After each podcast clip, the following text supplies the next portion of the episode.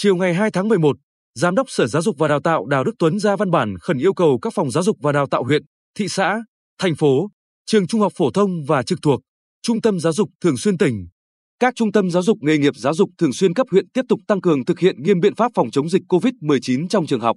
Cụ thể, giáo viên, nhân viên, học sinh chấp hành nghiêm quy định 5K của Bộ Y tế, nhất là đeo khẩu trang bắt buộc trên đường đến trường, từ trường về nhà, hạn chế tối đa việc tiếp xúc trực tiếp với người thân, trong gia đình, ở thành phố Hồ Chí Minh, tỉnh Bình Dương và các vùng có dịch trở về địa phương đang trong thời gian tự cách ly y tế, theo dõi sức khỏe, kể cả người đã tiêm đủ hai mũi vaccine phòng COVID-19. Thực hiện nghiêm túc quy định học tập theo lớp, vui chơi theo lớp, ra về theo lớp, nhằm giảm thiểu nguy cơ lây lan dịch, thuận tiện trong phối hợp với ngành y tế tiến hành cách ly và truy vết. Phòng học phải thường xuyên mở cửa để thông thoáng.